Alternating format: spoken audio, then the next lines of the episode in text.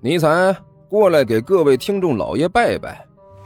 嗯，哎呦，不来，看看这是啥？火腿肠哦。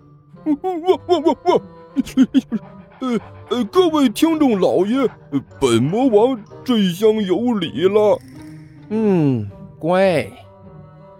哎，欢迎大家来看我如何拯救世界啊！精彩继续，别忘了点订阅哟。哎，经理，快点开始。哦，好的。第八十七集。等等等一下！甘球突然大喊了一声：“干嘛呀？又怎么了？”万晨睁开眼睛，没好气的问道：“女女侠，我就想，呃，求你一件事儿。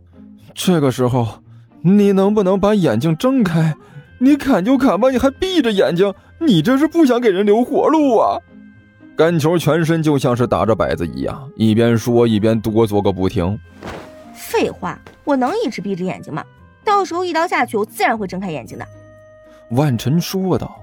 “你个死胖子，别再废话了，好好站着，不然啊，说不定一刀真的就砍到你身上了。”“好，好吧。”甘秋哭丧着脸，努力站好。“好，做好准备。”万晨再次深吸了一口气，慢慢的闭上了眼睛，然后一点点的举起了手里的菜刀。“呃，等等等一下，等一下！”甘秋突然再次大喊：“死胖子，你又怎么了？”万晨停了下来，没好气的问道：“对对呀，胖子，我这一边看着都看不下去了。”尼才在一边看着开口说道：“反正这个世界早晚也是要被我毁灭的，到时候你也免不了一死。怎么死还不是个死？至于这么躲躲闪闪的吗？”呸！我这是有话要和万晨说。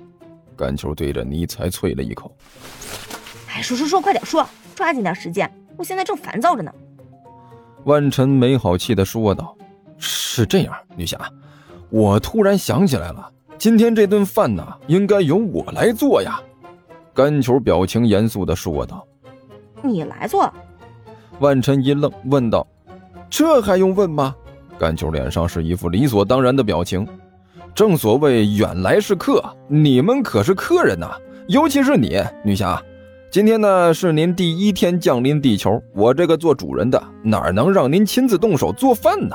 这要是传出去，我们地球人的面子还往哪儿放啊？我们丢不起这个人呢。您说是不是这个道理？没事，我不介意。您不介意，我介意呀。这可是事关我们地球人脸面的大事儿。传出去都丢了好几个位面的脸，你知道吗？甘球怀里抱着那颗莴苣，一脸的大义凛然。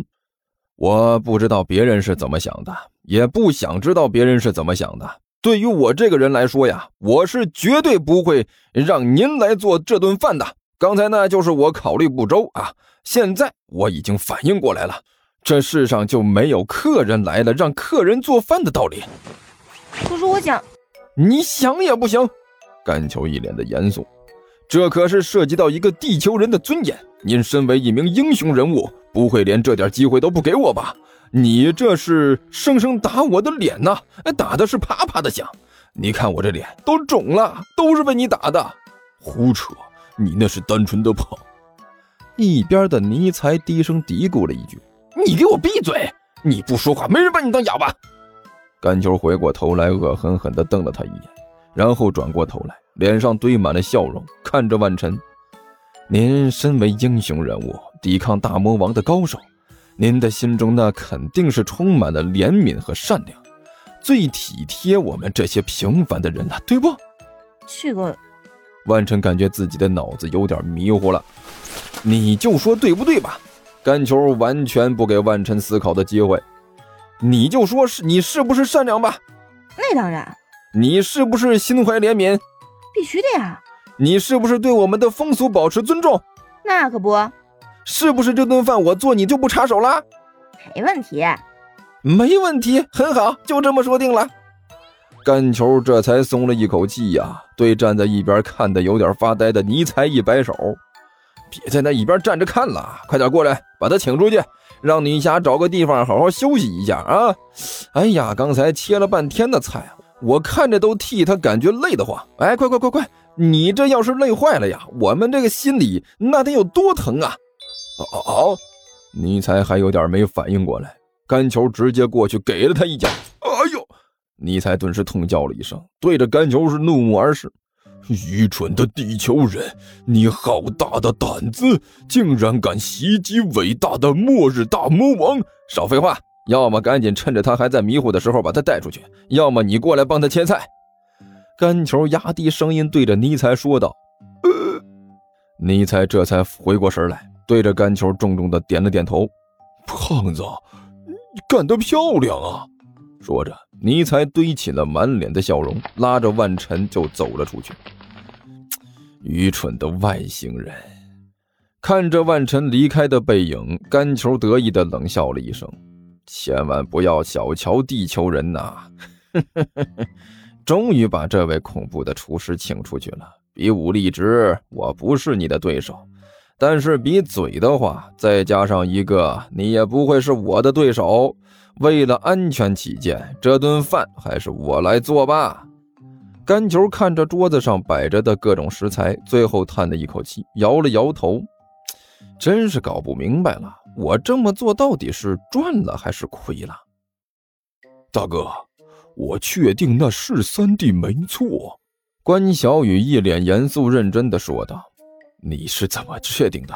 刘阿贝也是一脸的严肃认真，只是。整张脸被包得像个包子，一点也看不出来表情。